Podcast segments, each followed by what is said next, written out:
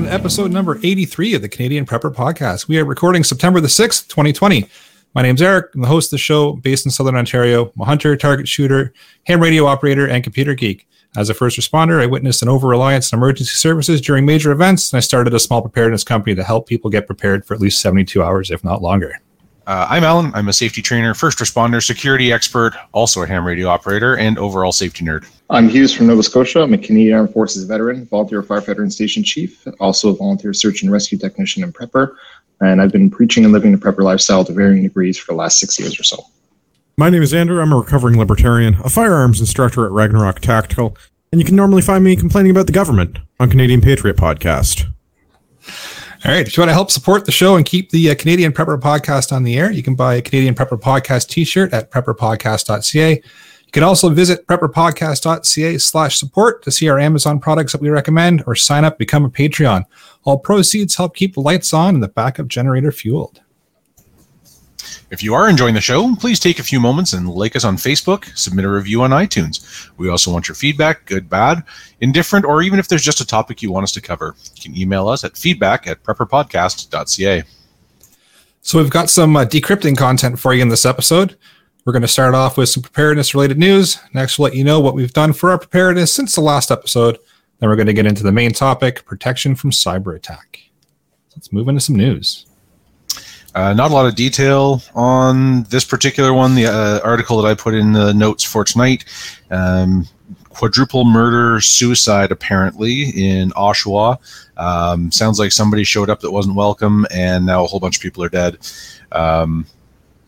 Keep your friends closer, enemies closer, and what's the old saying? Be polite, be professional, have a plan to kill everyone you meet. Something like that. Yeah. Jeez. So we seem to have lost Hughes, so we'll move on. I've got a couple of news articles here. Oh, he's come back. So I've got a couple of news articles, a couple in regards to CRA. So if you've been paying attention to the news last couple of weeks, they were hacked. So a lot of people have found their accounts were shut down. Some perpetrators were able to fraudulently acquire about 9,000 of the 12 million GC key accounts, and then separately also attack the CRA system by using credential stuffing attacks. So those who aren't familiar with credential stuffing, they will take usernames and passwords obtained from previous hacks and use them in an attempt to gain access to other accounts. So CRA was shut down for a little bit. Apparently they're back up and online again, and they've secured things. We'll see how long that lasts before they're hacked again. It seems to be a thing. It's almost as if a central depository of all of our really valuable information is a bad idea. Weird, right? And I had another article here. So COVID-19 scammers are changing tactics as the pandemic stretches on. They're offering Canadian targets help with previous pandemic data breaches. So they're offering to help you clean up a breach from previous, but really they're just looking to gain your information again. Well, that's swell. Yeah, that's nice of them. But at least they're getting crafty with it. But I don't know. The CRA calls me a couple days and tells me that I'm wanted. I'm still here. I genuinely appreciate that they're actually putting some effort into it. That makes me happy. Yeah, I like pressing one and chatting with them for a while, and then they get really mad and call me a few names, and then they hang up. It's a good time. I feel like I've wasted their time when they haven't been able to scam someone else for that 10 minutes. I've been perfect tying them up. I like that. That's a good theory anyways. Yeah. What else we got? That for news articles? Where'd McKay go? Right, I've got a news article here. Oh, if Hughes isn't back. Customer complains about delays after ransomware attack on delivery company Canpar Express. Canpar Express is, of course, a subsidiary of Canpar. They are a courier service, and last week, the week of the 21st, they temporarily suspended some of their operations because they couldn't sort packages. It's a bit of an issue. It does make it hard to be a courier company when you can't put the boxes on the trucks. No. Yeah, it's kind of an important part of the process. So they were down for, about 2 or 3 days, but it impacted pretty well all of Eastern Canada. Like anything east of Ontario got affected. The question is, did they pay the ransom or did they have backups? For reasons that I can't discuss, I understand that the systems were rebuilt. They were not they were not restored from backups, but they were rebuilt. Excellent. Good. Good to hear they at least had some good systems in place. It took a couple days to get it back. Well, but they knew who to call eventually. Fair enough. Was it Ghostbusters? Mm. If it's not Ghostbusters, I'm really not interested. Yeah. For legal reasons, it was definitely Ghostbusters. Excellent. Slimer can fix ransomware for sure. Why not? Yeah. All right, Hughes, you able to did. I'm back. Yeah, we were talking about spotty internet before the show, and sure enough, so peak of hurricane season is this week. So typically September 10th is kind of the mean in the season, and I guess there's two tropical depressions that are currently forming in the Atlantic. This obviously affects people along the eastern seaboard of the United States as well as the Canadian Atlantic provinces. So that's one of the things that got me into preparedness, because we kept getting hit with small hurricane and tropical storms and all that kind of stuff. So it's good to know that we're halfway through, but we're only halfway through the battle as well. So just something to keep an eye on for all the folks on the East Coast. Good to know. I mean, Florida really should be doing its part to flatten the curve. Didn't they try and shoot at some hurricanes at one point to dissipate them? I think that was Texas. Right. Texas. I think they were shooting at tornadoes in order to try to stop them. Yeah. So I mean, that's flatten the curve, right? If we're at the peak, then we should be on the right side of that now. Anyways, that's all the cast I can muster for the news for today. All right. Well, then let's move into what we've done lately for preps. So for myself, I ripped out all the drywall and little built-out that was around our sump pit area, battled with a whole bunch of mold that I found in behind the drywall and the vapor barrier, so that was a ton of fun. But now ready for the professionals to come in and put the new pump system in. Some jobs are just better left to the professionals, as much fun as it would be to get a jackhammer in and start ripping up a floor and such. I figured I'd just bring in the pros to do it. So it's ready to go. And I started exploring our own little backyard here. So we're finding all kinds of different hiking trails and little areas to explore that never really knew were here before.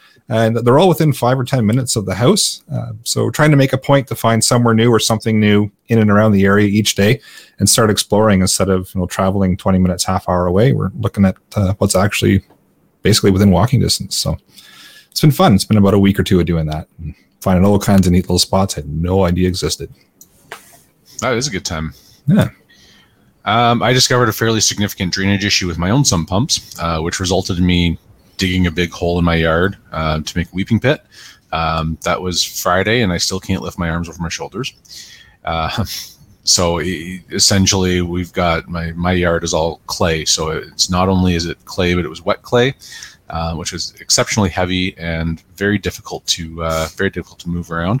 But now I got a big hole that has a lot of gravel and lots of places for it to go. Now I'm planning to do the same thing in the front yard, which is going to get me an excuse to rent a Mini-X and have some fun digging. Also started training in Jiu Jitsu this week after a year of talking about it. So we're going to get... funny enough, I have a hard time finding people to spar with. They don't want to take on the giant, but we'll get there eventually. But it's been a ton of fun and a great learning experience. It's something that's been recommended to me over and over again, and I will highly recommend it to everybody around me now. Nice. Yeah, so, but Hughes, anything on the list? Oh, sorry, Andrew. Go ahead, Hughes. Sure, yeah. It's the most Canadian standoff ever. I haven't been able to do a lot in terms of preps, just kind of trying to get the most out of summer squeezed in before the kids start back in school on Tuesday. But I've been readying some supplies to winterize the RV, which is going to be happening in a few weeks, as well as getting ready for duck and deer hunting season, which is going to be starting in a couple weeks here. So, and then after that, I'll kind of dive into the climate-specific preps as far as getting ready for winter. So stay tuned for that. But that's all I have for this week. All right, try it again, Andrew. All right, I've been doing a whole bunch of shooting of late. I'm putting on a monthly partisan rifle contest at my local gun club at Guelph Rod and Gun. And I'm also putting on a monthly service pistol match at Guelph Rod and Gun. And we have lots of people coming out and obeying the various COVID-related social distancing policies and shooting rather well. And I'm tending to turn up in the top couple of shooters. It helps that I wrote the rule book, I imagine. That would help, yep. But yeah, doing well with that. We got lots of people coming out. We got lots of people bringing out lots of different, not yet prohibited rifles, enjoying themselves and shooting bullseye targets. And lately, I've turned to making beer. That was my adventure today. I made 2 3-gallon batches. I did a Hefeweizen and a milk chocolate stout that both look lovely in their carboys, and I can see the little yeasties doing their thing and making alcohol. The pictures you sent did look good. Just another 3 weeks until I can move on to the next step. That would be the worst part. The waiting has to be the worst part. The waiting. And it's not even 3 weeks until I can drink it. It's literally 3 weeks until I can go to the next step in the fermentation process. So I'm probably 5 or 6 weeks away from beer, but that's okay. Well, I trust you have some in reserve. Little bit. I stopped by one of the local microbreweries and picked up a Labor Day sale that they were doing, because it's important to fuel yourself while you're making the beer. Well, I think it's a requirement. Like you don't shop on an empty stomach and you don't make beer when you're sober, right? Yeah. That sounds fair. I mean, this is true. Yeah. Works for me. I usually split my time between reloading in the garage and making beer, because most of making beer is actually just drinking and watching water boil. So I usually turn my back on it and stand in front of the reloading press for a bit. That works. Sure. I actually cleaned out our local CCI distributor this week. I said, I will take all of the small pistol primers that you have. And it turns out that I could drive away with that many. I mean, barely, but I could drive away with that many, so. Perfect. Yeah. Sorry to everybody else that wanted small pistol primers. You're all out of luck. Nah, you snooze, you lose. Don't be sorry for being right. All right, well, let's move into the main topic of the show. So we're talking about cybersecurity, cyber attack. Normally in the preparedness community, it's always talk about, growing your vegetable garden, growing your herbs, protecting your home, all that kind of stuff. You don't hear a lot about preparing or preventing cyber attack. And really, it's been a thing since the internet, obviously. But it really hasn't been a big mainstream thing in the media, except for, I'd say, within the last 5, 10 years, where people are using it more and more. More personal information is coming onto the internet, so people are obviously more concerned about it. And the target has kind of shifted from big, huge corporations with lots of data to sometimes a smaller guy, because you have all your information, and chances are you don't have all the big security budget or thought or mindset as a big corporation would have. So we thought we'd put an episode together, talk about it this evening, and kind of get some information out there to help everybody get a little bit better prepared, have their data a little bit more secured, and hopefully help prevent this from happening to you. Because we're all interconnected in today's society. Everybody, for the most part, has a cell phone, internet. Your ATM is all based on internet connection or connectivity now. Your paycheck is probably electronically deposited. Power grid, traffic lights, all of them are connected or somehow controlled by computer systems. Just to name a few things. So cyber attacks are happening all the time. I've put a couple of links in the show notes here that are some threat maps that'll show you active attacks that are happening. One is FireEye and one is ThreatMap.Checkpoint.com. Again, they're in the show notes. You can check them out. It's a live interactive map that'll show you different various types of attacks that are happening in real time. Kind of neat to watch. And you can see them all happening within the U.S., within Canada, hopping over to China, hopping from China over to Canada, U.S. So it's something to kind of just watch, and you can put it up in your background if you want to look impressive at some point. And it makes for a great presentation if you're in the tech industry. So the idea of a personal cyber attack is usually far from most, like I said, in the prepper community. Mostly the concern lays with banks, power grid going down.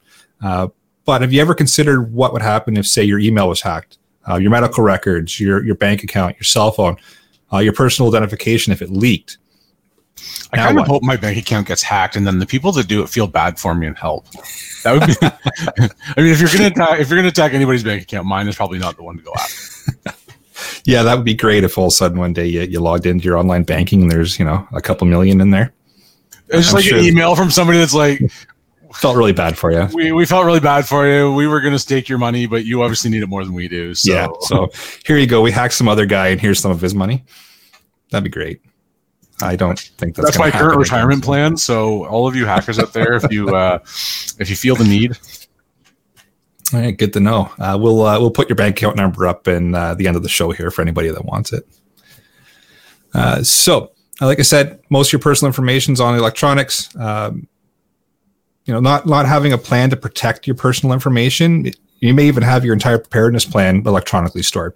It's just doing your preps an injustice. If you're leaving everything out in the open and available, people are going to start looking into it, and they're going to start to want to glean that information and use it for most likely nefarious things. Not putting thousands of dollars into your bank account, they're going to try and take it out. So just a couple of stats. Between 2010 and 2018, there were 10.11 incidents of ID theft per 100,000 residents in Canada. Between 2008 and 2019, there were over 9,600 reports of data breaches in the USA. I threw that in there because a lot of Canadians will use US-based services online. So the data breaches do also affect us here in Canada. The joys of the internet, everybody's interconnected, and borders tend to kind of disappear. November 1st of last year, businesses became subject to new mandatory breach reporting regulations under Canada's federal private sector privacy law.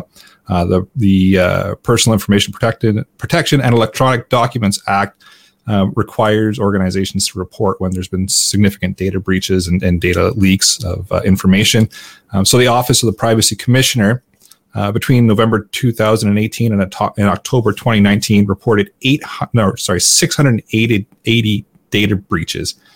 So out of those reports, 147 were accidental disclosure. 82 of them were just simple loss. So the companies lost the hard drive with the data on it or lost the thumb drive. They don't know where it is. 54 were theft, but 397 were unauthorized access. So someone's gained access to that information without any sort of authorization whatsoever. So they've found a way into the system and taken the information.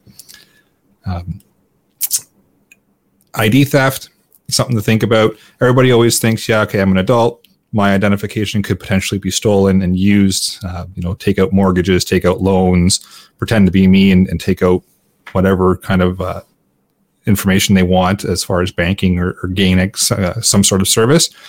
But it is also actually popular to steal children's ID for identification theft. So make sure you have that little chat with your kids as well as far as what they're sharing on the internet. Because if they share enough, somebody can take over their identification as well and start running around and pretending to be them. And that's not good if all of a sudden there's mortgages in their names and such. So keep an eye out for that.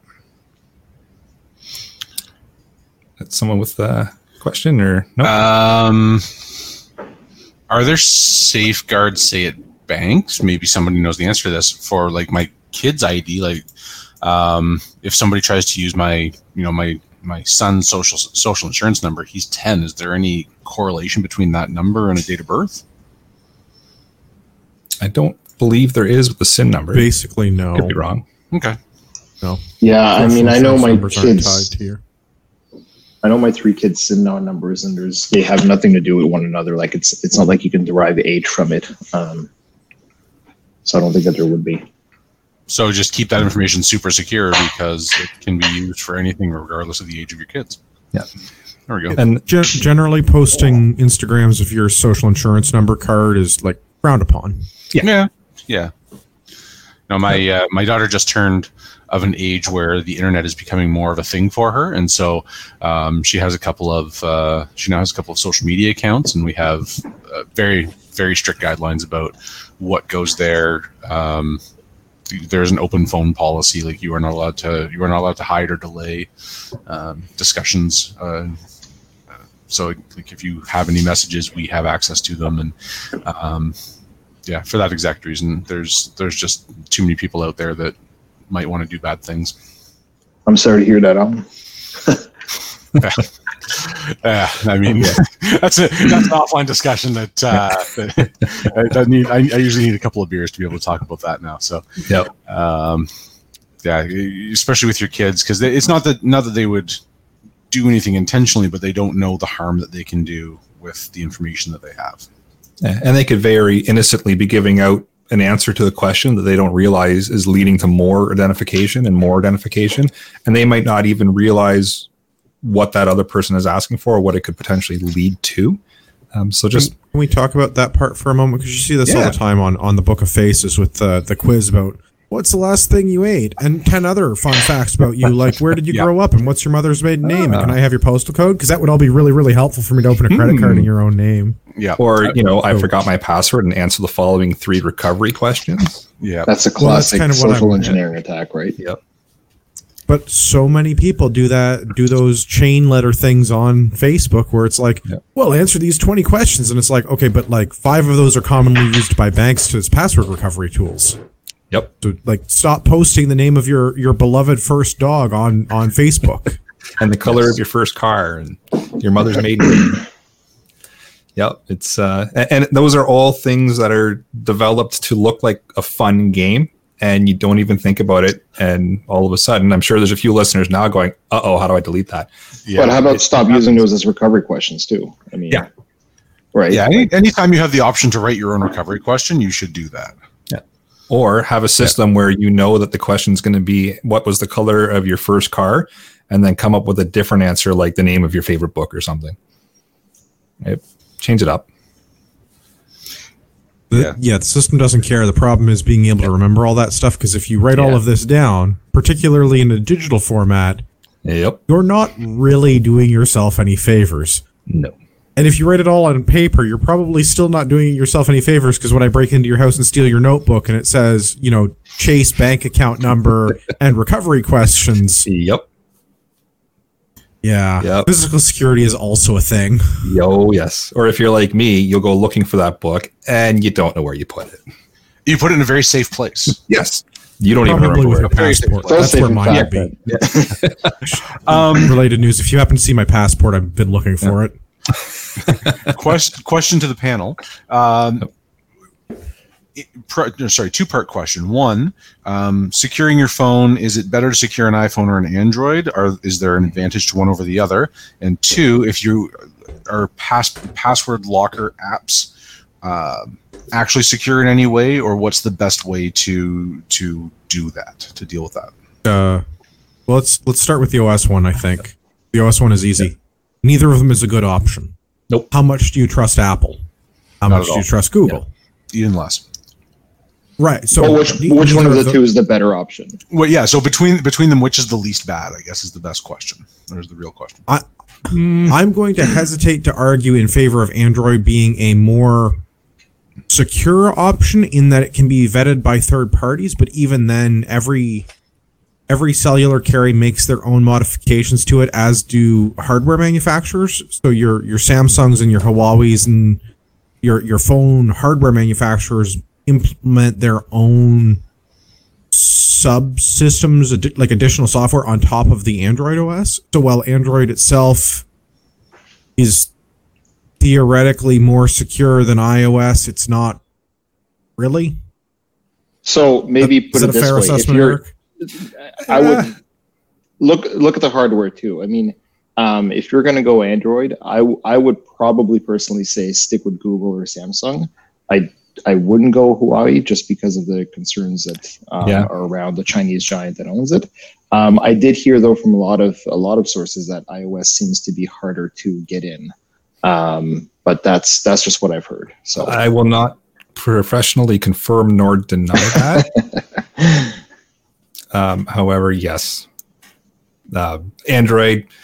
Access to Android is, or can be, depending on the phone and the manufacturer and a whole myriad of things with the design of the device, can at times be easier to gain access to if you have physical access to the device versus an Apple phone, 6-digit PIN lock on it. Depending if your PIN code's 1, 2, 3, 4, 5, 6, well. And I think it's things too. If you look at like my Samsung device has an SD card.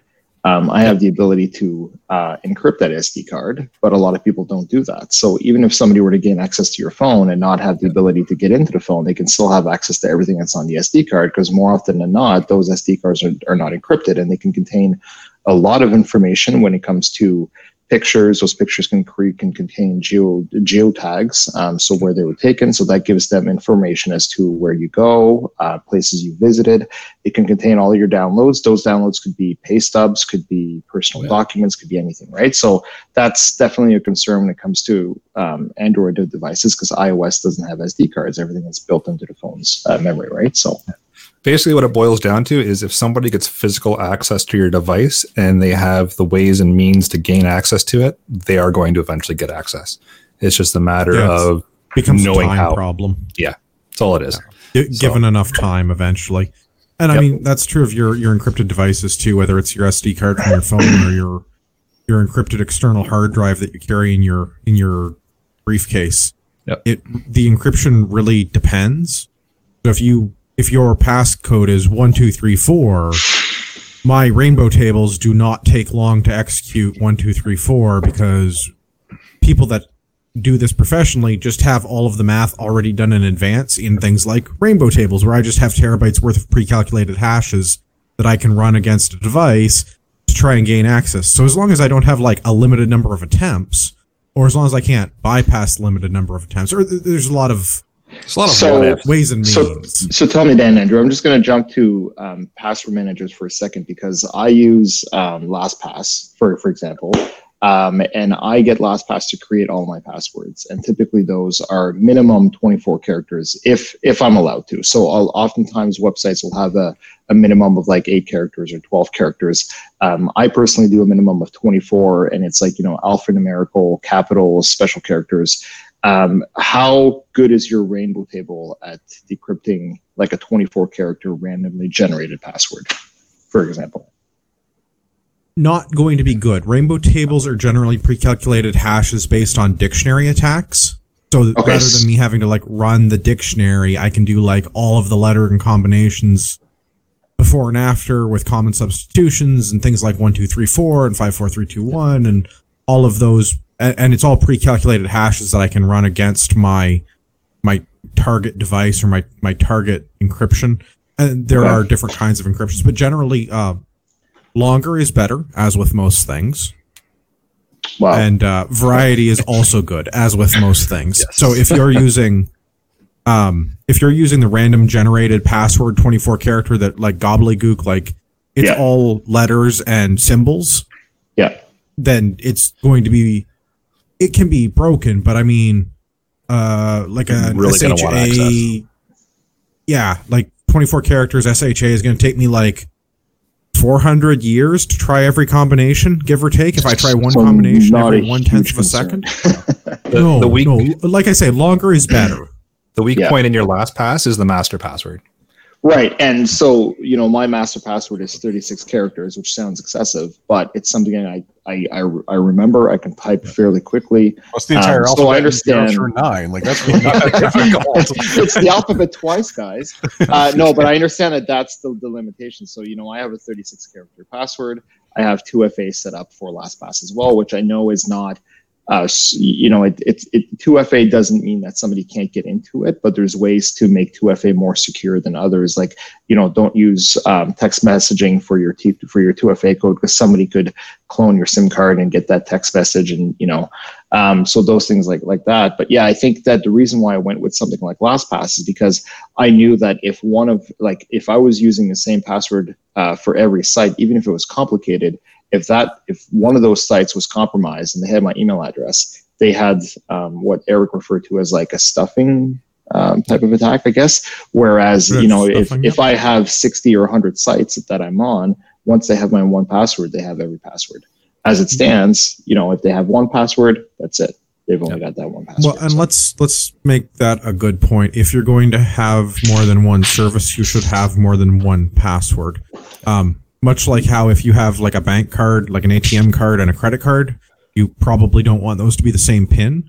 You don't want your email and your electrical bill and your lab results and all of your various services online to be, super cool firefighter guy 1234 because. Can you not say my password, please? Yeah. Sorry. Apologies. No. 1, 2, 3, 4, 5. That's the kind of code an idiot has in his luggage. Oh, look at that. So LastPass, I think, is good. KeyPass, One Password. There's a bunch of those services. LastPass is good. I've done a bunch of testing with a bunch of these, and they are all pretty industry standard. But I mean, it is a weak spot in that if I can gain access to that, I can gain access to everything.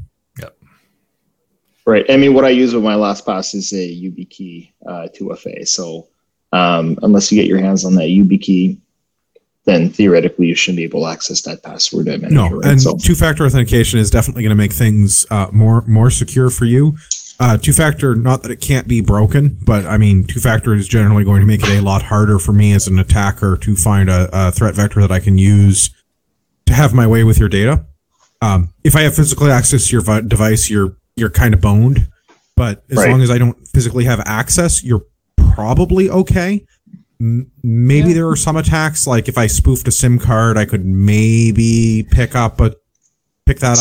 Or if I had it and it was a code that went to your email and I had your device and I could see your email, I might be able to get that. Like, so there's definitely some two-factor stuff that's flawed, but if you're using a separate physical device, then I'm pretty much SOL unless I have the device. Yeah, it's always nice to have that secondary device. With LastPass too, is you can restrict mobile devices, meaning that a mobile device can't access your account unless you actually go in and authorize it. I've done so by MAC address. I've blocked access to countries and all that kind of stuff, right? So there's ways to secure products. Yeah, and LastPass is really good for that because you can do the geofencing, you can do MAC isolation. Yeah, but I did that, and then I traveled to Singapore, and I forgot that I did that, and I had to VPN back into Canada in order to unrestrict myself. Yeah, so there are drawbacks to doing it, but generally it's going to be more secure. But like anything else, when you travel, there are some steps you have to take, and not forget and realize once you get there that you haven't taken them.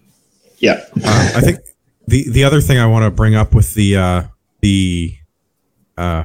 secure operating systems, because I mean my concern is as much non-state actors as it is a malicious third party. So the fact that Apple could in theory decrypt any iPhone they wanted to, I don't know how easy it is to compel Apple to do that, but I feel like it would be a lot harder to compel somebody like Google and Samsung to decrypt a device, because you have the potential for more people to be involved and it becomes more onerous on a let's call them an extra governmental agency. Yeah, it seems to me like there's been reports of in the news of police agencies going to Apple and pleading with them to decrypt the device, and they basically said flat out no. I don't know how much truth the rest of those. Right, I don't know how much. Actually can't. Yeah, exactly. There's a difference between saying you can't do something and not actually being able to do it, and that's my as someone who works in software and computer stuff. Programmers are generally pretty lazy. There's usually ways to get into things, and they usually leave them open for themselves because they're lazy. Yep. Well, that's my concern with Apple being a closed source operating system. I mean, I fully believe that Apple has the ability to decrypt these devices, but at the same time, when they receive a lawful access request or court order to decrypt the device and they're not doing so, it should give you some peace of mind, I guess, but at the same time, I guess it just depends on if you trust Apple or the government more. Yeah. Who do you think has your best interest at heart? Why are we still assuming those are two separate entities, really? Like, right. So, because they're saying publicly that they're not doing it, does it mean that they're actually not doing it, or does it mean that they're just saying publicly that they're not doing it? They'll tell you the encryption keys are generated on device and they never actually see them. I question that as well. But yeah, I don't know how much face I put into that. Yeah. The other thing, because phones are kind of a ubiquitous thing, there are actually other options aside from Android and iOS. I would look at a product called Lineage OS, also Replicant, which are open source de-Googleified versions of Android. So they are more open source than Android is, in that they don't have third-party manufacturer or carrier software embedded in them. There's also Graphene, and there's a couple of other Linux-based OSs that you can load on Android hardware. Like Ubuntu Touch is a very common Linux distribution. They have a version that runs on Android hardware, or some like certain Android handsets. So if you're super duper paranoid, like yours truly, yep, you might want to look at something like Lineage, because then you can look at the source code if you feel super inclined, and you can sideload all your normal apps, and you can do like 95% of what you can do on your regular iPhone with no Google integration. It's not spying on you. Well, it's probably spying on you less. Yeah, fair enough. Because your carrier, your manufacturer could have like a low-level hardware attack, although the odds of them executing that against a specific target is very, very improbable. Not to say they couldn't do it. It's just highly unlikely. The cost would be very high. But you still have your carrier problem, and you still have all of your apps that could gather anything on your phone. Because that's part of the other problem with this is, regardless of your operating system, whatever you put on the app, you know when you install something and Tinder's like, do you grant access to all of your photos and camera and microphone and you click the accept button because you want to swipe right on your next match? Yeah, because you just gave that app access to everything on your phone, like every photo, not just the photos you post on your dating profile, all of them. Yeah, but I put that thing on Facebook that said that I do not give Facebook consent to reuse any of my information. Well, I'm very glad you did that. It does not help you in the least. No, the whole but it gives me something to laugh at in the morning. When you use a free product, you are the product. So if you're using Instagram, Facebook, TikTok, I don't care what service it is. If you're not paying for it, you are the product. Yep. Even if you are paying for it, Amazon is a great example of that. Hey, Alexa, can you play my favorite music? Oh, and you also are going to show me targeted ads, even though I'm already paying $100 and whatever a year for Prime? Yep. Yeah. So if it's free, I mean, yes, you're definitely... They're getting something from it, probably advertising dollars, maybe reselling your data to somebody that wants to buy it and sell you targeted stuff. But they might also just be using it for their own internal marketing purposes, but in some way you are paying for this. Right, and I was thinking in the world of like security too, if you're using a free VPN... you're the product as opposed to paying for a VPN, right? So there's just those things to consider. And just while we're on the topic of operating systems, kind of switching over to desktop operating systems, like I run mainly Kali Linux. I do have a Mac OS for my work as well as Windows PC. So I run all of them, but primarily I'm running off Kali Linux. What are your thoughts on Mac OS, on Windows 10? I mean, I'm not going to talk about XP or anything like that, but what are your thoughts on like the more mainstream operating systems? Because most people probably haven't heard of Kali Linux or anything. So Kali's a fork of Debian, isn't it? Yep. It is, yeah. See, I know my Linux distros, but I work in a Windows shop now. I used to work in a Mac shop. I've used probably a dozen different Linux distributions over the years, and I still use a bunch to do very specific tasks. They are not secure. It doesn't matter which one it is. The only way to make a computer secure is to not plug it into any other computers. It's very Battlestar Galactica. As soon as you network it, it will be attacked. Right? So unless you have a brand new air-gapped system, sorry, by air-gapped, I mean like a system that's never been connected to a network, a system that is physically and logically isolated from other computers. That's the only way to keep the data on that system secure. And really the only way to do that is to really, really, really format it, do whatever your task is, and then like physically destroy the drive. Right? That's really the only way to be secure about that. But that's going to be overkill for like 99.9%, most users, bunch of nines or people. Yeah. But there are specific things where having an air gap system may be valuable, or where you have a VM or a throwaway system that you can do specific tasks on. I wouldn't recommend that for like your day-to-day Facebook surfing or checking your bank or things like that. But when you get that free device from a trade show and they give you a free USB drive that's got like a vendor logo on it, I might take that to my throwaway system and use my throwaway to format it and make sure it's free of any malware before I plug it into things that matter. Yep. So then for the average person, let's say they're running Windows 10, would you say just having a fairly robust and secure password and ensuring that disk encryption is turned on, even if they're using something like BitLocker, would probably be the way to go for your average user, not your advanced user? Yes, BitLocker is kind of a joke. If you're going to do encryption, I would use a real encryption product. My choice as of right now is VeraCrypt, which is a fork of the old TrueCrypt product. Yeah, TrueCrypt. The TrueCrypt product project died a couple years ago, but there's a very successful fork of that VeraCrypt that's running. It's basically the same thing. I would run VeraCrypt or some equivalent complete disk encryption technology because again, anything on your computer can be accessed, and if you plug it into the internet, everything on your computer will be accessed. So by running full disk encryption, you are at least going to make it more difficult should someone physically have access to that machine. So BitLocker is, like a bare minimum.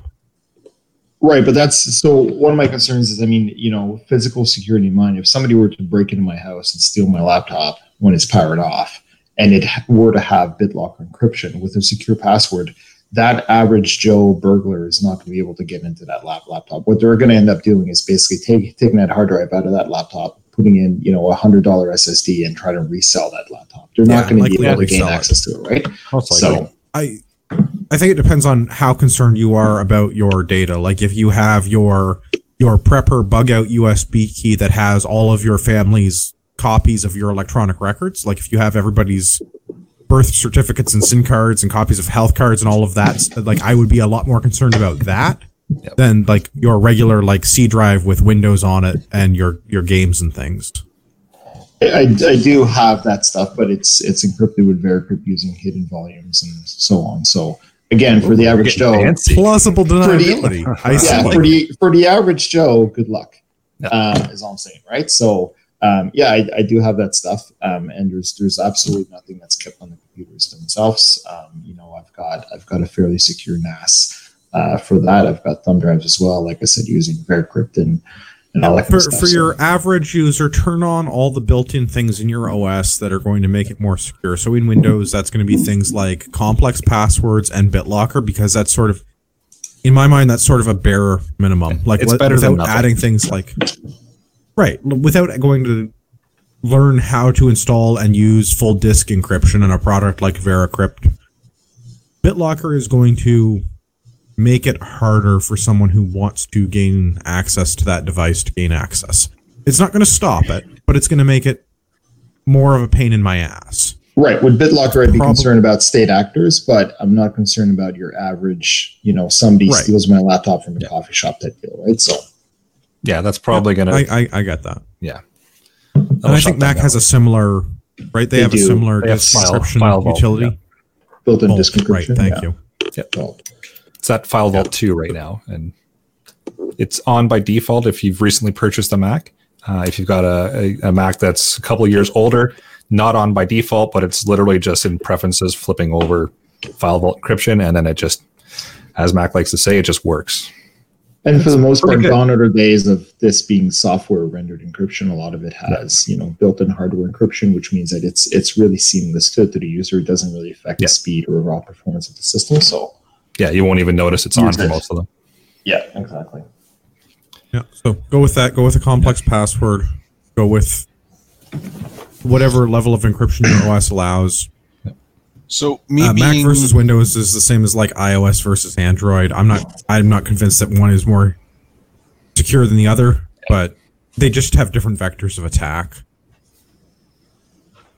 Okay. Me being average Joe, my laptop has, some pictures on it. It has a couple of important files that, I keep backed up on a couple of USB drives and that one of them's in my safe and one of them's in my safe deposit box, and I've got everything backed up in Google Drive because it's easy to transfer files around. My biggest threat is more like the random somebody trying to find my bank account information. Is that probably a safe assessment?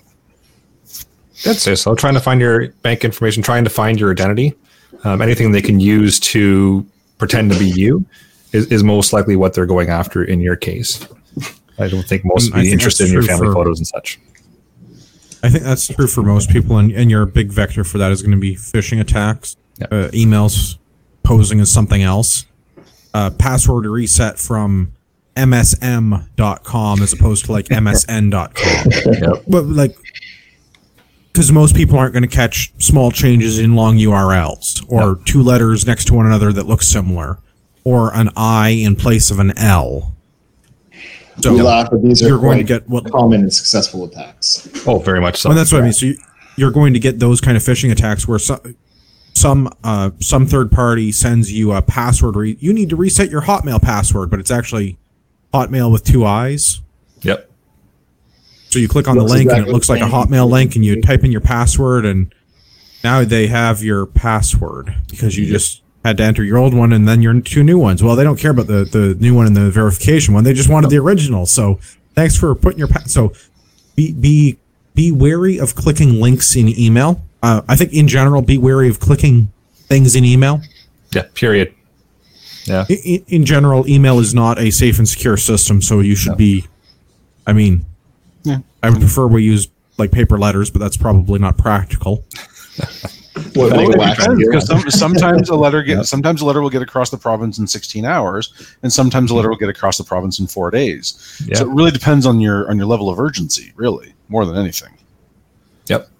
Yeah, so in terms of email, I would be careful about phishing attempts, things that are masquerading as something that looks legitimate though it is not. Often redirects to other websites or redirects to URLs with spelling errors in them, although they are not actually errors. It's just an attacker that's trying to make you think you're going to a legitimate website, and it's not. So the other thing is that they can be... I was just going to say, with everything, I mean, you can get fancy with email, too. You can have, depending on who you're talking with, you can have PGP, you can have S-MIME, you can have those levels of security added. Instead of using Gmail, you can use something like Proton Mail.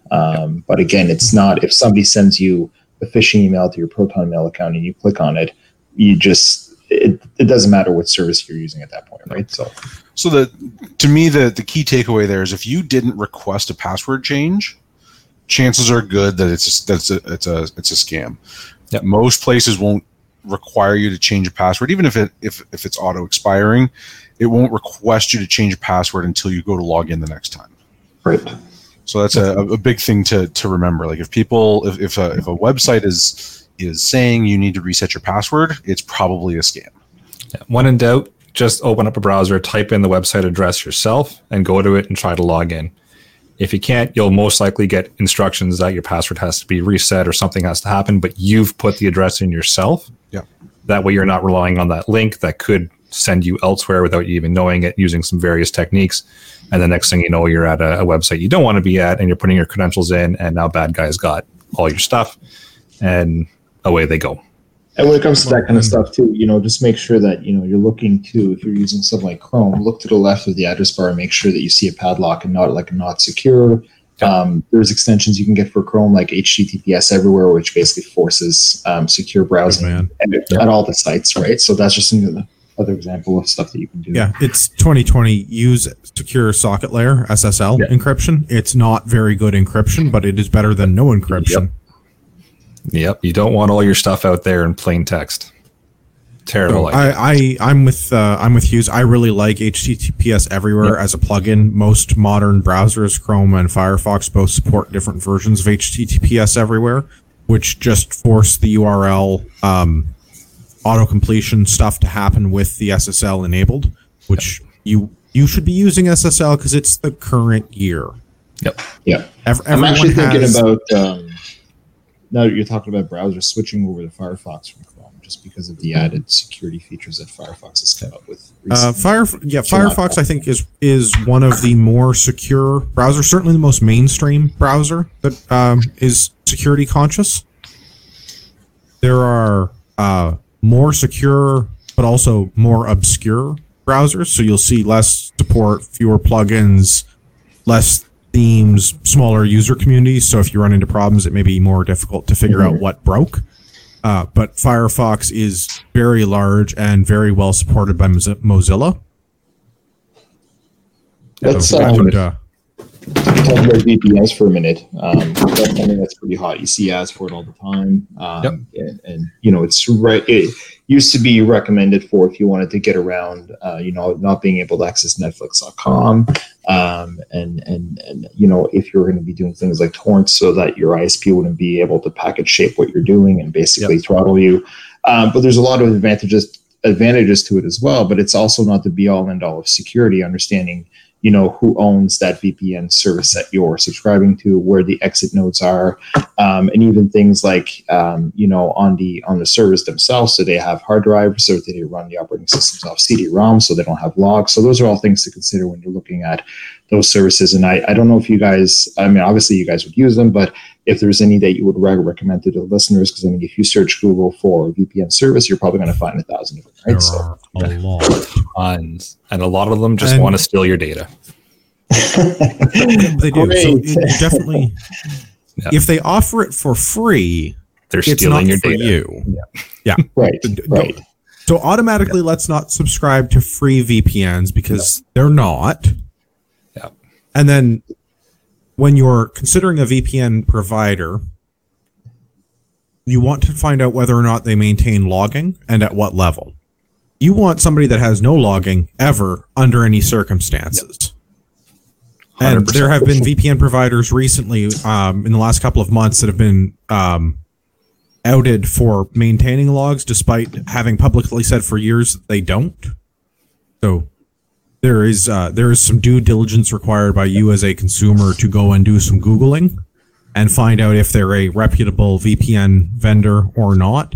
There's also other considerations around VPN, the exit nodes, particularly what countries they're in or what data centers in what country they're in. Also, what level of encryption and what type of encryption they use. You have to use their utility. Can you use a product like OpenVPN and plug in your connection information? Do they have a limited number of seats? So are you paying for one seat that you can use, or are you paying for multiple devices to be used simultaneously? And there's a bunch of use cases around that. If I were going to pick one, I would recommend the one that I have been using for years, which is Private Internet Access. Yep. PIA. I think it's like $50 a year US, $40 a year US. It's somewhere in that range. And I believe they allow for 3 simultaneous users, which is fine because I use my computer and my phone. So you're good. So more than adequate for my needs, and exit nodes all over the bloody place. A dozen in the US and a couple in different places in Canada and another dozen in different European countries. And I'm a big fan of Private Internet Access. They also have a very, very large, well-documented support community. So you can do a lot of stuff with their services. If you don't want to use their proprietary utility, you can plug in all of your connection information into your own utility like OpenVPN or some other third-party tool, and you can use that connection to use your virtual private network to do the things that you want to do. I'm a big fan of looking at cat photos on the internet, but nobody else needs to know which cat photos I like, so they want to see, they have to work for it. Yep. When I was mentioning about VPNs, you have to be careful about like device fingerprinting, which is obviously something to consider.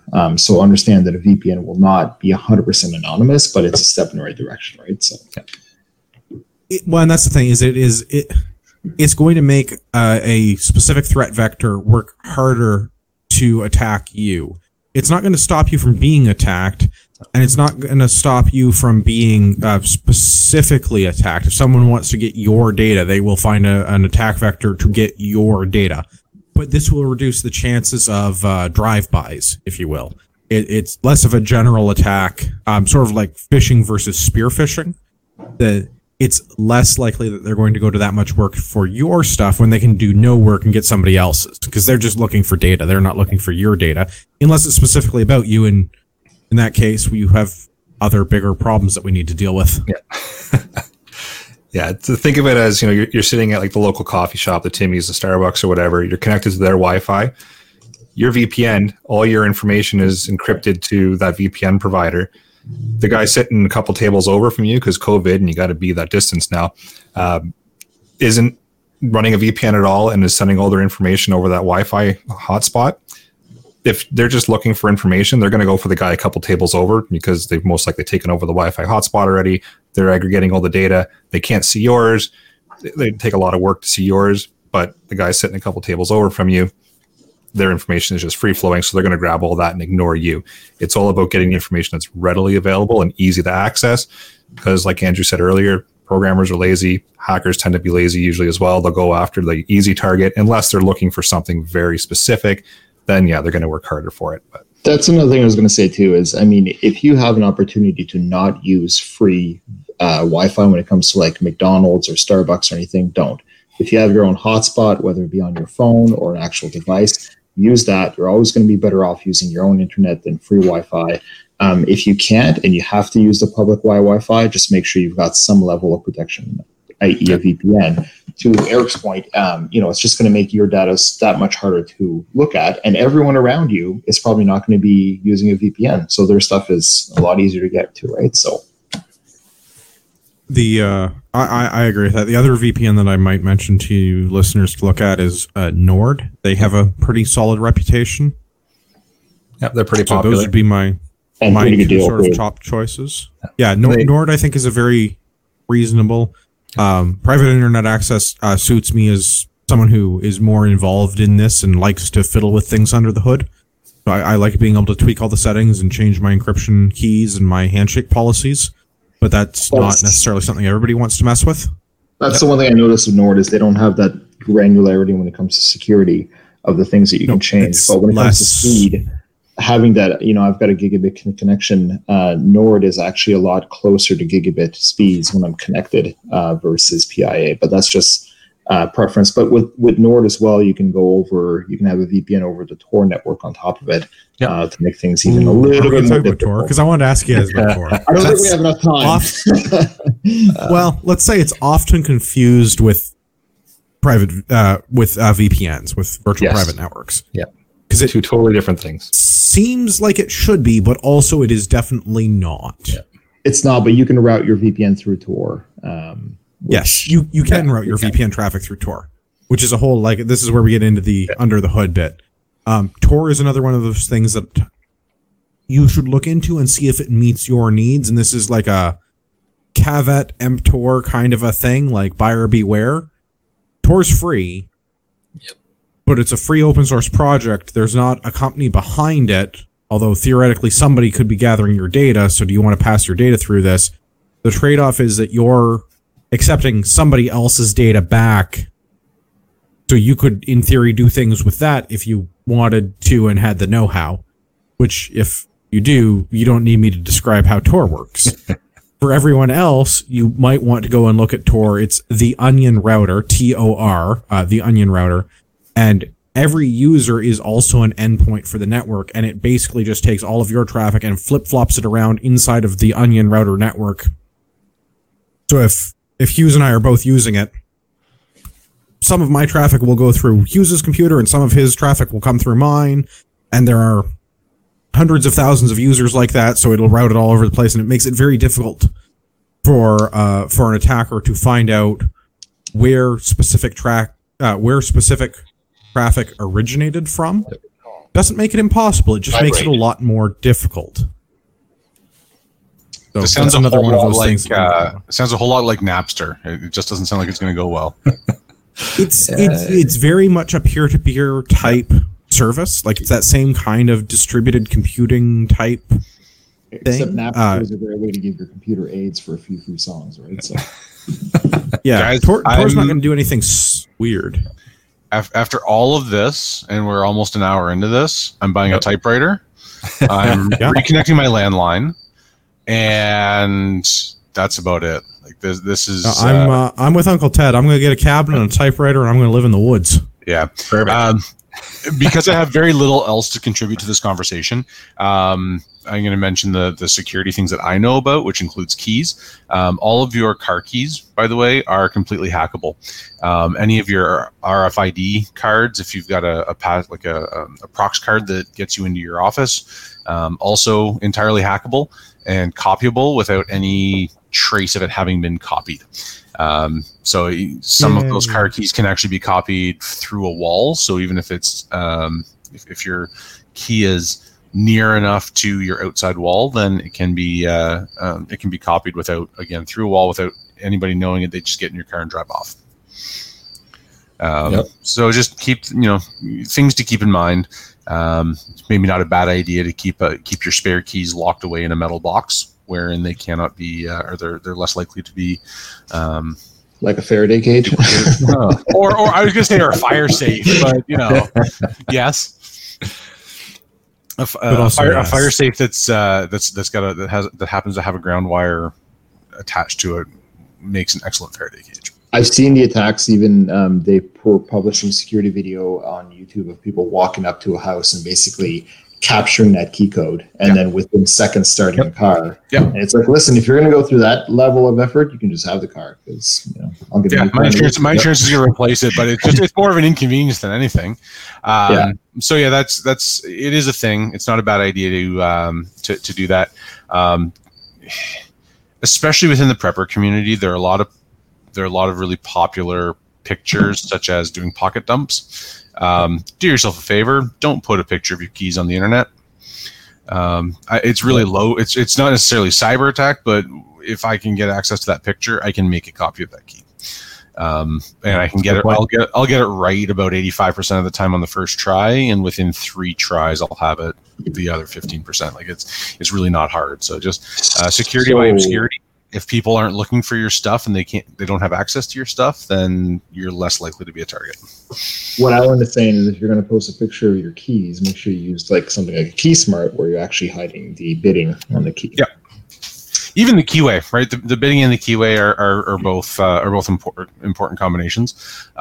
Just don't put pictures of that. I mean, it's about being as gray as possible. And I mean, you go back to the Gray Man episode that we did back, 30 episodes ago or so, right? Like if I know that you have if I know that you drive a Dodge or a Chrysler product because of the key that you have, then when it comes time to actually go make a copy of that key that I want to, it's one less thing I have to try and figure out at the time. And so it's a faster process because I already have that concept sorted out, so I just show up and I've already got those tools ready to go.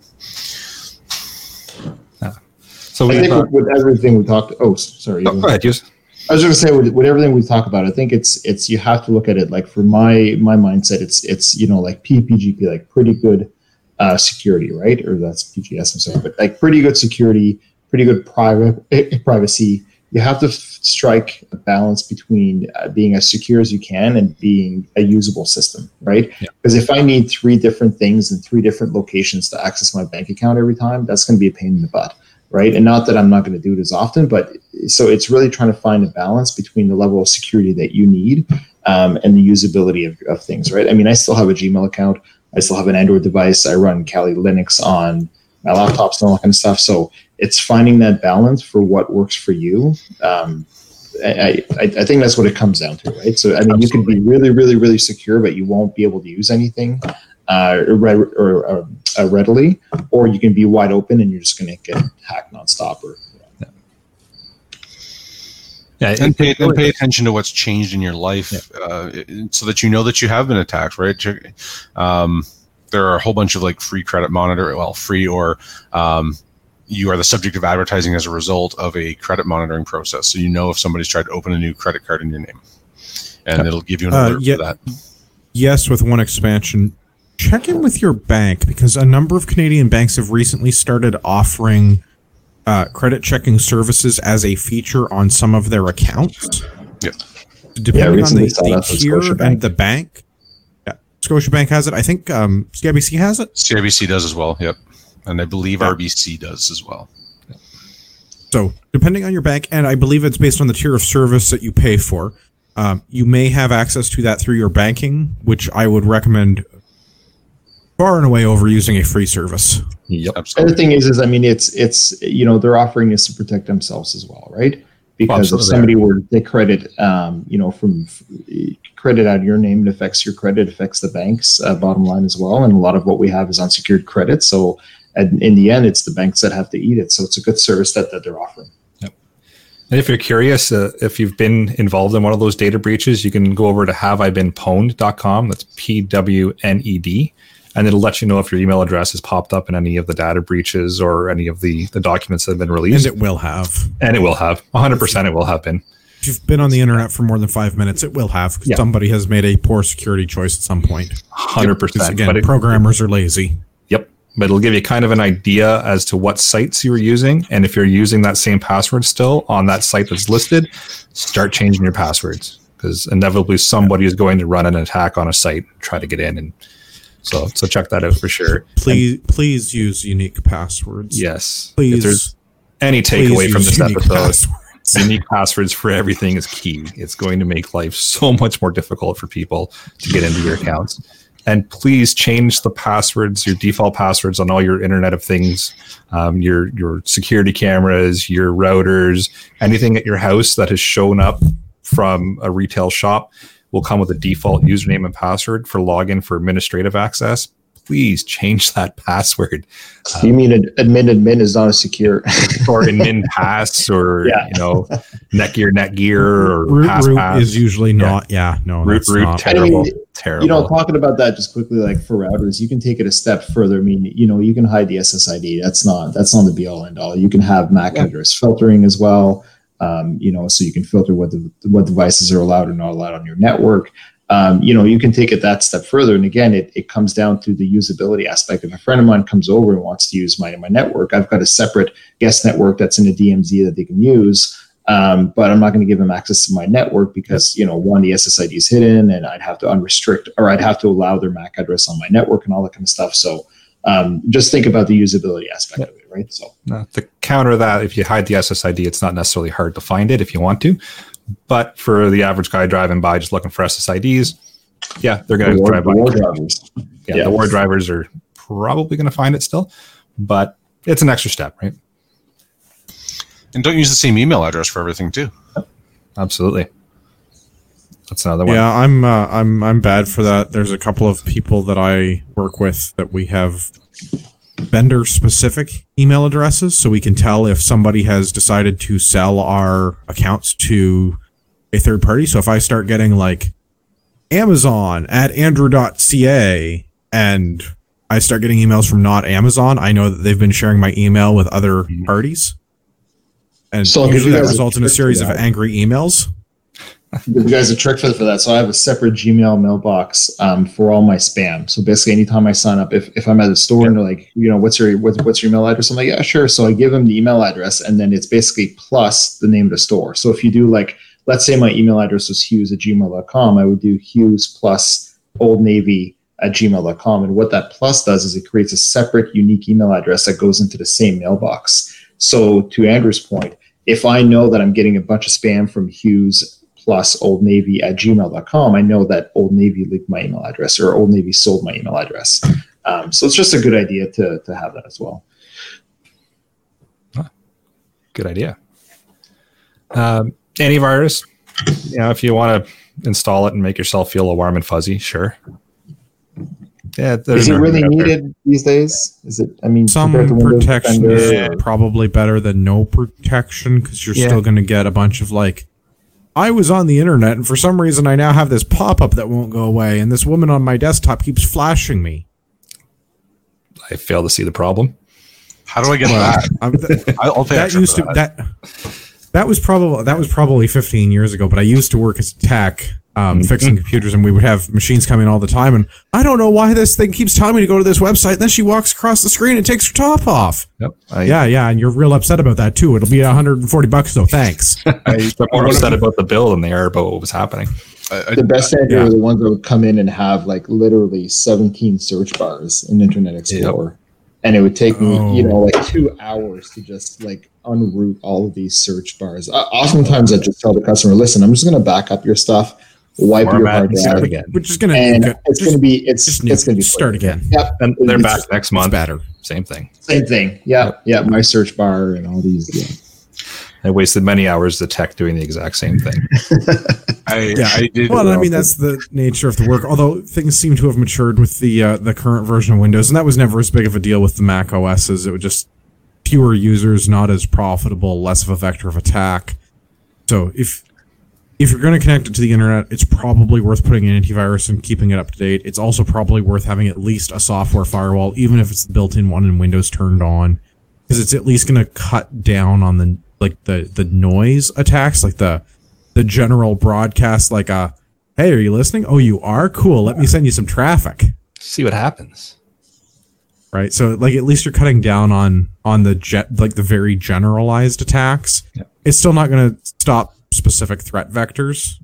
So if somebody is targeting you, the antivirus, firewall, none of that's going to affect that.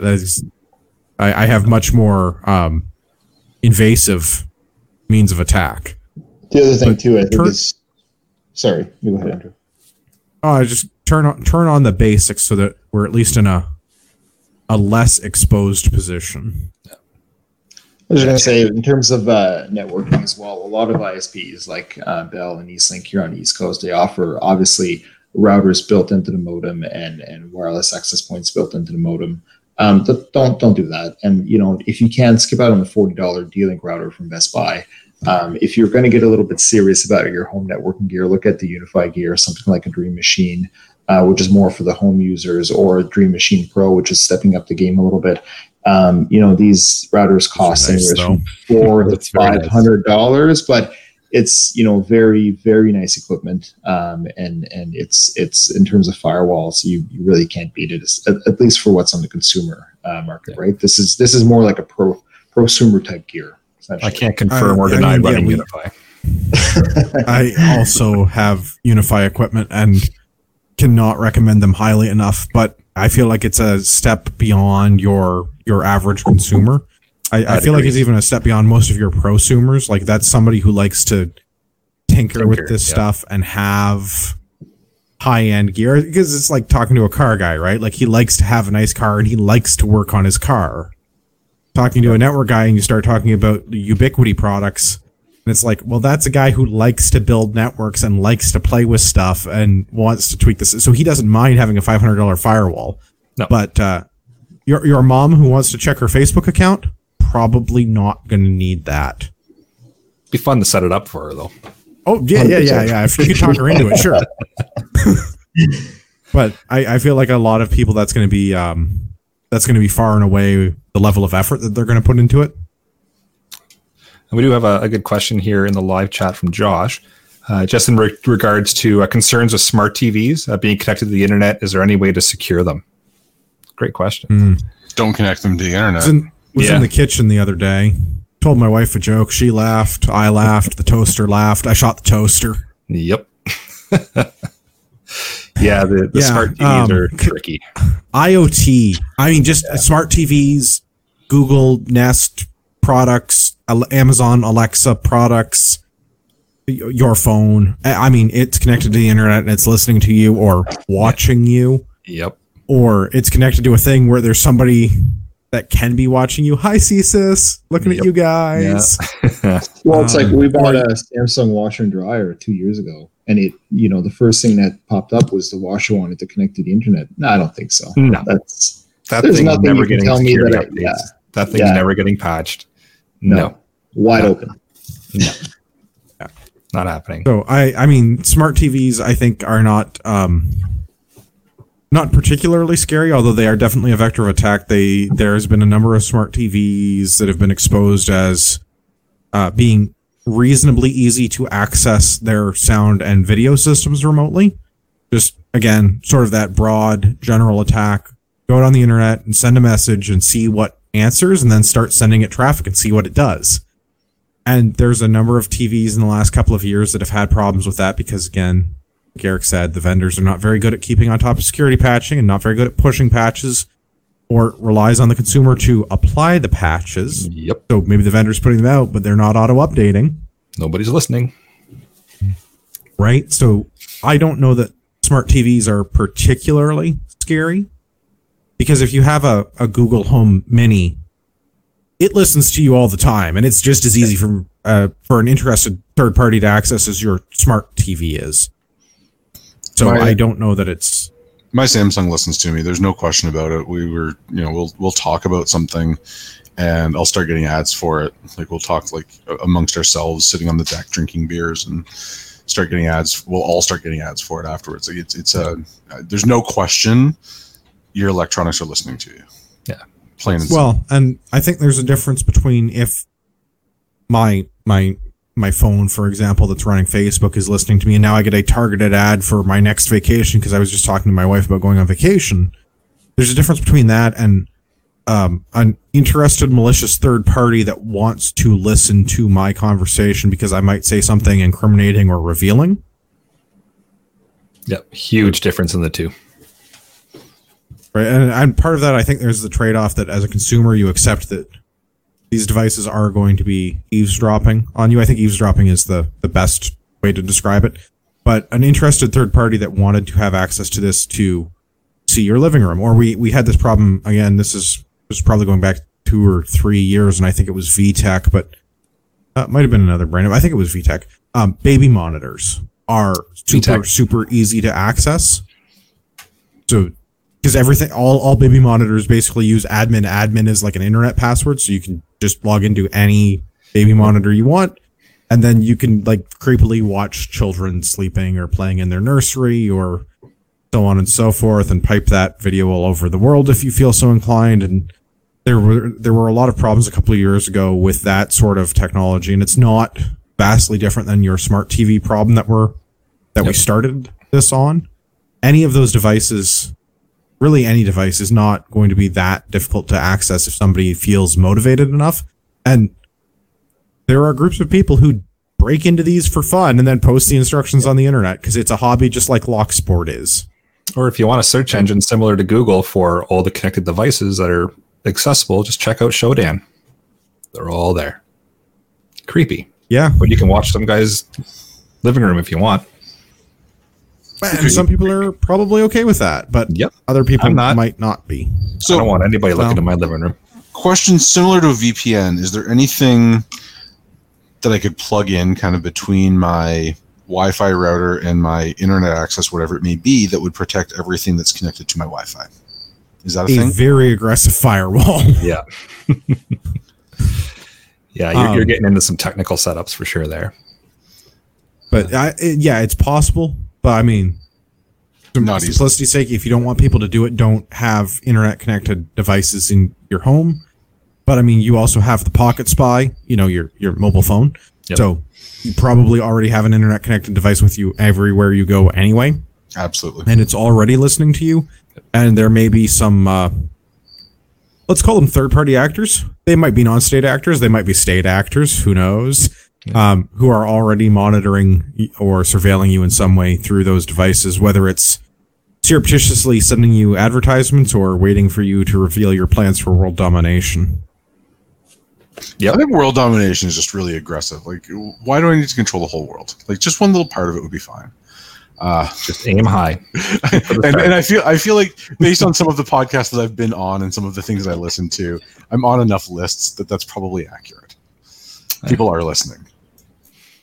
Basically, with your electronic devices, just always assume that somebody's listening and take steps to try to circumvent it. Right? Yeah, it just depends on how radical you want to be, because, I mean, some people might look to Uncle Ted and go live in the woods with a typewriter and write a series of novels. Other people might not want to do that. There's a balance to be had there somewhere. Yeah, it's an interesting balancing act when it comes to electronics and privacy. Is in order to use them, you have to put information in, but at the same time, that information once it's out there is out there.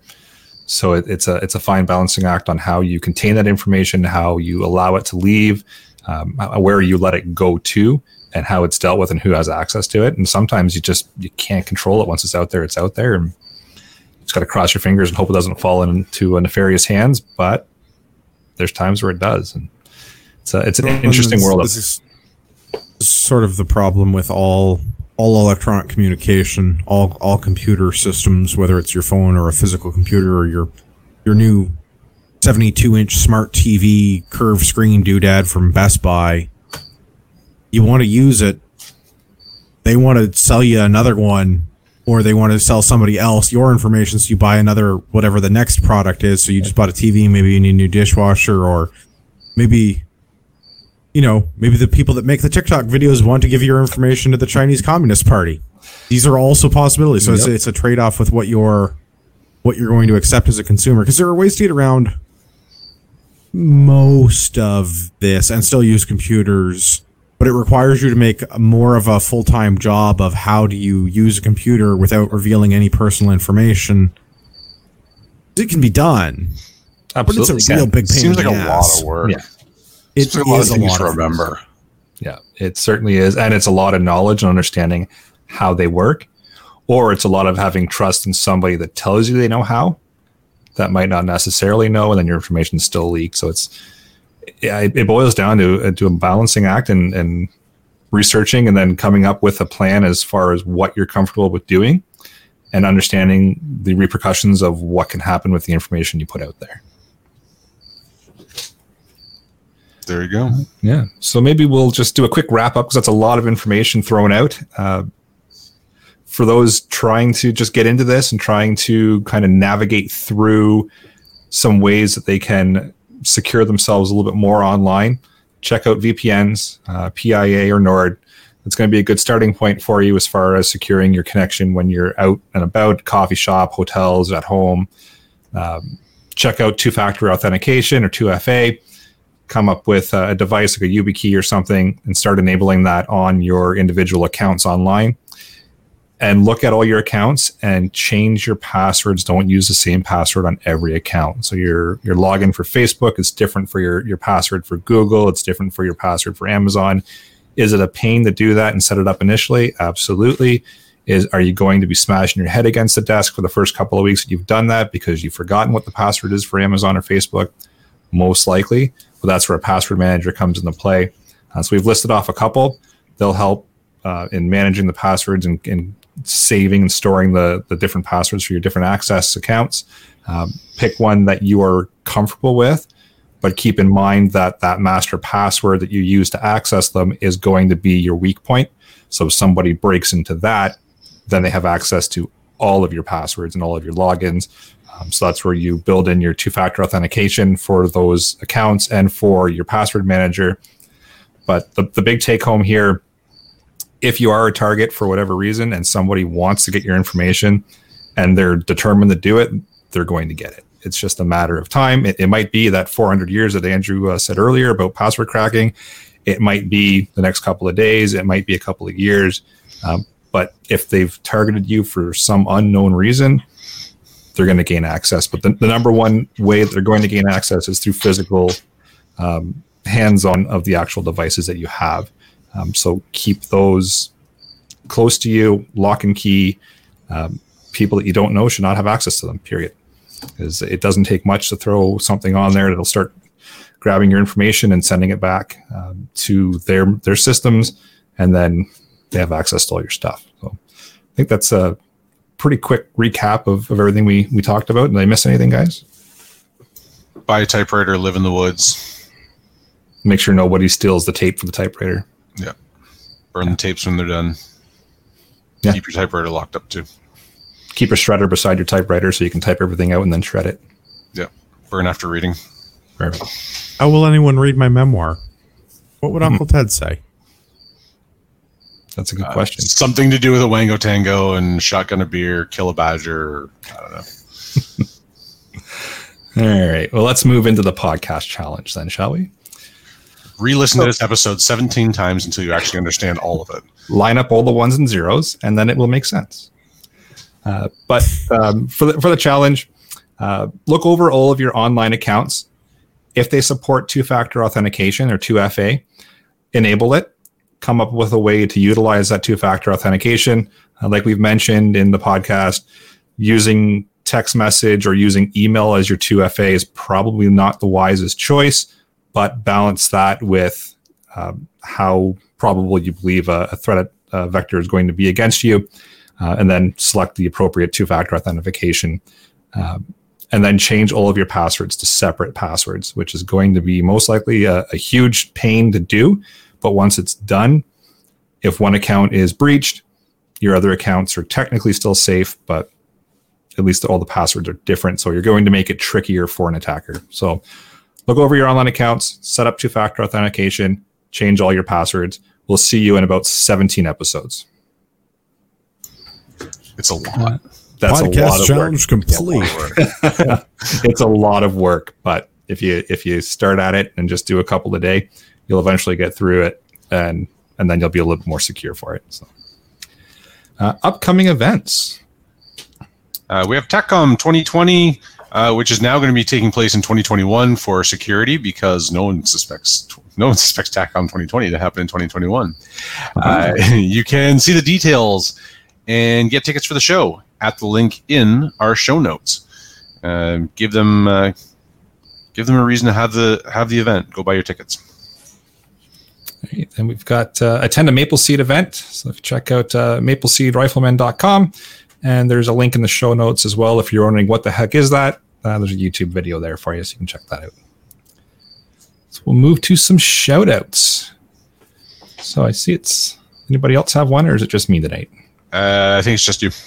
All right. So just a quick shout out to all the listeners that have either gone through our Amazon link or signed up to be a Patreon. You're helping keep the show going, having the generator fueled and the back or the lights going. So far, we've raised $30 through Amazon links. Pretty good considering we just mentioned them last episode. And we're up to $17 a month for Patreon. So appreciate that. Costs about $400 or so a year to run this. So a little bit here and there helps out quite a bit. So buy your t-shirts, everybody. Yeah, a lot of t-shirts. All right, we will move into some email and iTunes reviews then. Looks like we got a few this year. We've got a couple. So we've got one from Grumpy Prepper, and this is via Apple Podcasts in the United States. So it says, despite their glaring Canadiosity, these guys put on a great podcast, fun and informative. It's moved into my top 3 prep casts. Well, appreciate that. Despite the glaring Canadianosity, or because of the glaring Canadianosity. Wow, that's a hard word to say. I didn't think it was gonna be that tough. Take off. Yeah, yeah, hoser. Yeah, jeez. We've got another one from Joey's Girl 1981. This was from Apple Podcast Canada, and it says, I enjoy listening in large because it's Canadian. All the hosts are knowledgeable and live the lifestyle. I like the added touch of news updates and the accountability of living the lifestyle of sharing what they've done for preparedness. So appreciate that. Thanks for the review. Now, is there any chance that Joey's Girl 1981 is in any way related to Jesse's Girl 1977? Perhaps. Younger sister. Maybe. Ah. And as far as emails go, I can confirm that the inbox is working. We have had multiple emails from listeners because we put out their last episode that we're looking for some topic ideas. So we've had some roll in, so appreciate it. And keep them coming in because we were adding it to our list of topic ideas. So appreciate all the brainstorming from the listeners. We do appreciate that. Makes our job a whole lot easier. Oh, and worthwhile. I mean, it's great to know that we're not just talking amongst ourselves. Yeah, we can come up with ideas all day long, but we don't always know that it's what people want to hear. So if you send the ideas in, at least we know one person wants to hear it, and chances are that means multiple people want to hear it. So. Theoretically. Yeah. And we had a message in the Facebook inbox as well from Josh. It just says, hey guys, love the podcast. I listen to you guys as I weld the day away. I hope to buy my first house and really start prepping. The last episode on solar power was great and very informative and changed my perspective on solar for the better. You've been asking for show ideas, and I think I have a few for you free of charge. So appreciate that, because then he went on to list a whole bunch of ideas. So I didn't charge a dime for them. So thanks, Josh. We love you too. Yeah, so appreciate it. So lots of good feedback. So that always makes things fun as well. We know people are listening and they're getting something out of the show. So appreciate that. And with that, I will bring episode number 83 of the Canadian Prepper Podcast to an end. You can find the podcast on iTunes, Podbean, Spotify, or of course your favorite podcast app. Please help us out. Submit a review. It helps other people find us. We do record these shows live on Facebook and YouTube. If you'd like an early peek at the show, hit up our YouTube channel, Canadian Prepper Podcast, and click the notifications tab. It gives you an alert when we're going live. If you want to find me directly, I'm on Instagram at ppswo. Every once in a while, I post things that I'm doing there, or by email, alan@prepperpodcast.ca, although I will admit that I've not checked that email recently since the password that Eric set up for that is like 37 characters long. I can't remember it. I had it written down somewhere. It no longer exists, so I've had to go to the admin and have it reset. And yeah, that's another topic entirely. That's where LastPass comes into play. There we go. So that's how you can reach us or reach me. For myself, I can be reached at hfxprepper@gmail.com. I also have my own YouTube channel. Just search for HFX Prepper. And yes, I promise I will get more videos up soon. Promise. Andrew, where can everybody find you? If you've enjoyed listening to me, you can do more of that. 257 episodes deep at Canadian Patriot Podcast. I've been on at least 250 of those. Impressive. Kind of my show. It's important that I'm there. We're usually live Mondays and Wednesdays on the YouTube, but you can find us anywhere that fine podcasts are distilled for your listening enjoyment. All right. And you can check out Rapid Survival at rapidsurvival.com. You can get me there on the live chat while you're buying some prepper gear. You can also email me at feedback@prepperpodcast.ca. So thanks for joining us this evening. And until next time, be prepared, stay safe. Keep burning.